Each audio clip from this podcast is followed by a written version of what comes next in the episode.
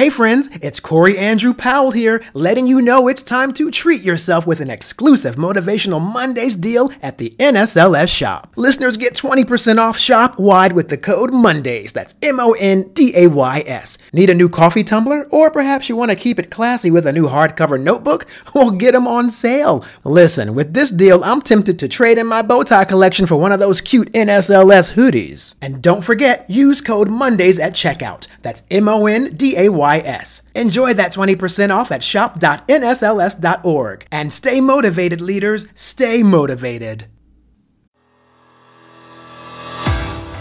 Kara Goldin took the beverage industry by storm with a simple idea and her kitchen concoction.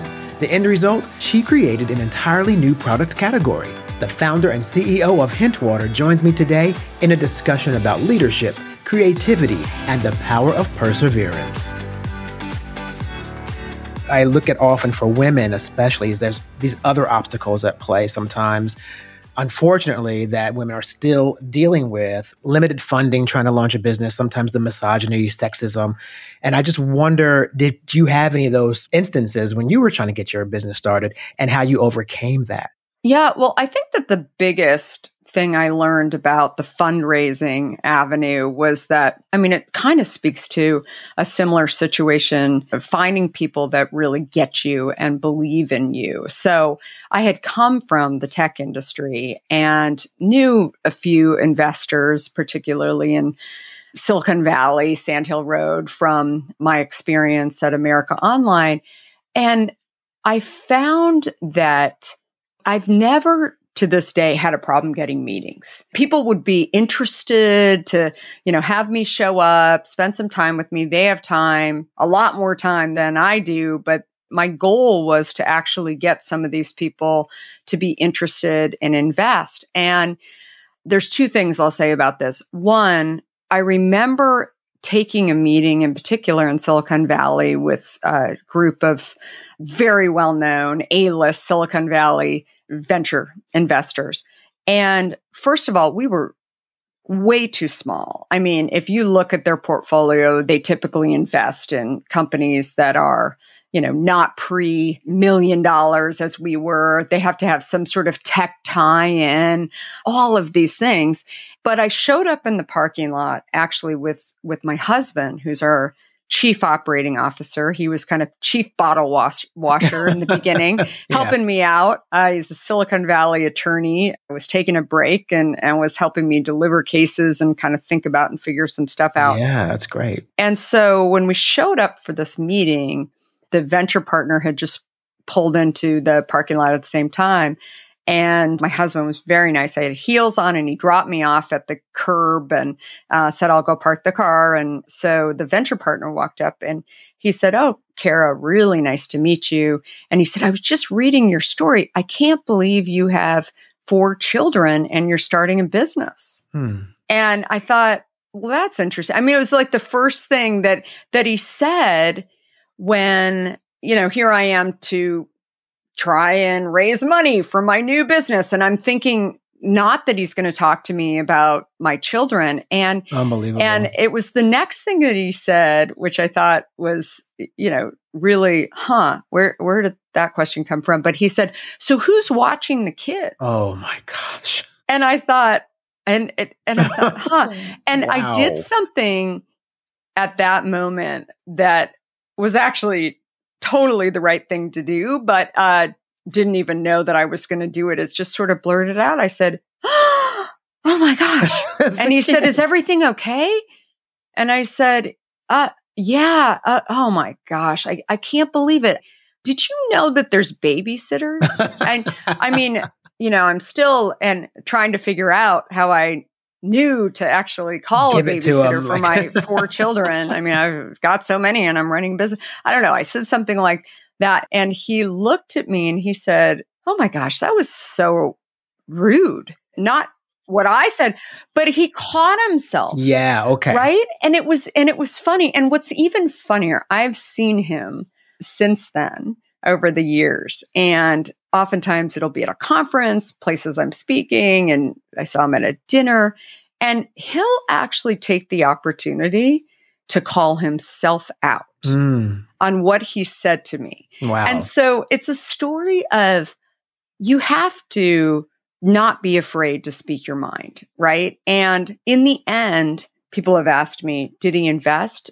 No, he didn't invest. It was a very pleasant meeting. But like I said at the beginning of this story, that he only invests in tech. We didn't even do direct to consumer at that point.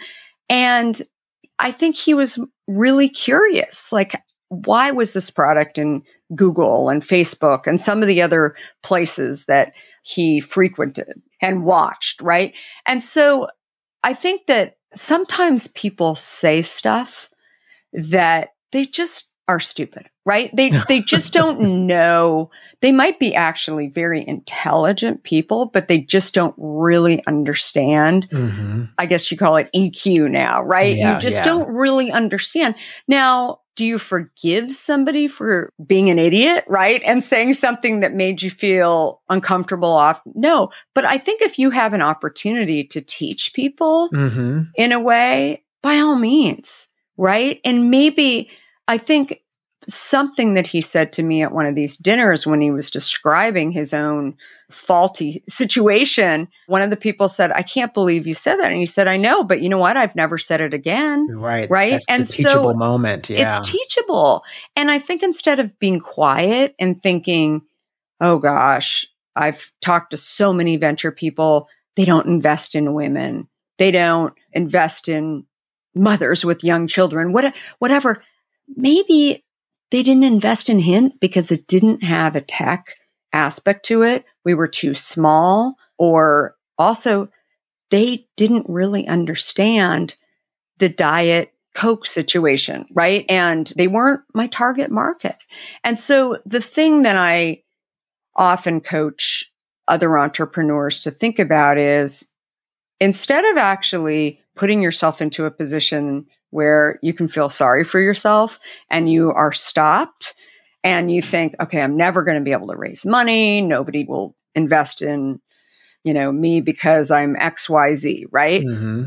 Instead, go think about who will. Right. Find your tribe, so to speak. Find it because yeah. the reality is, is that people often won't tell you this, but they don't invest in what they don't know. Mm-hmm. They don't. Yeah. And maybe they don't invest in women because they've never invested in women. But I mean, we had people saying to us in the early days when they saw my husband walking in the door, they, they'd say, We don't invest in married people. Oh my gosh. I think back on some of those conversations too. That probably really isn't even it they didn't sit there and think, oh my gosh, this is a great idea. Everything about this business is perfect, except the two of them are married. I right? Mean, yeah, I mean, they didn't. silly business move if that's what they did. Yeah. Right. But people will t- tell you something like that because they think that they can get off the hook mm-hmm. at that point. It's you, not them. Versus just saying, I'm not interested, right? Which is like, if they weren't interested, that would be much better than to insult you, throw out these crazy sort of anecdotal weird things. Just say you're not interested. People don't really tell you exactly. As Steve Jobs used to say, they don't don't expect people to tell you what they need. Show them, but you can show them, and people have the option to say no. Right. And that's the world we live in. And so your job is to just go and find your people. Thank you for listening to Motivational Mondays, presented by the National Society of Leadership and Success, and available wherever you listen to your favorite podcasts. I'm Corey Andrew Powell, and I'll see you again here next week.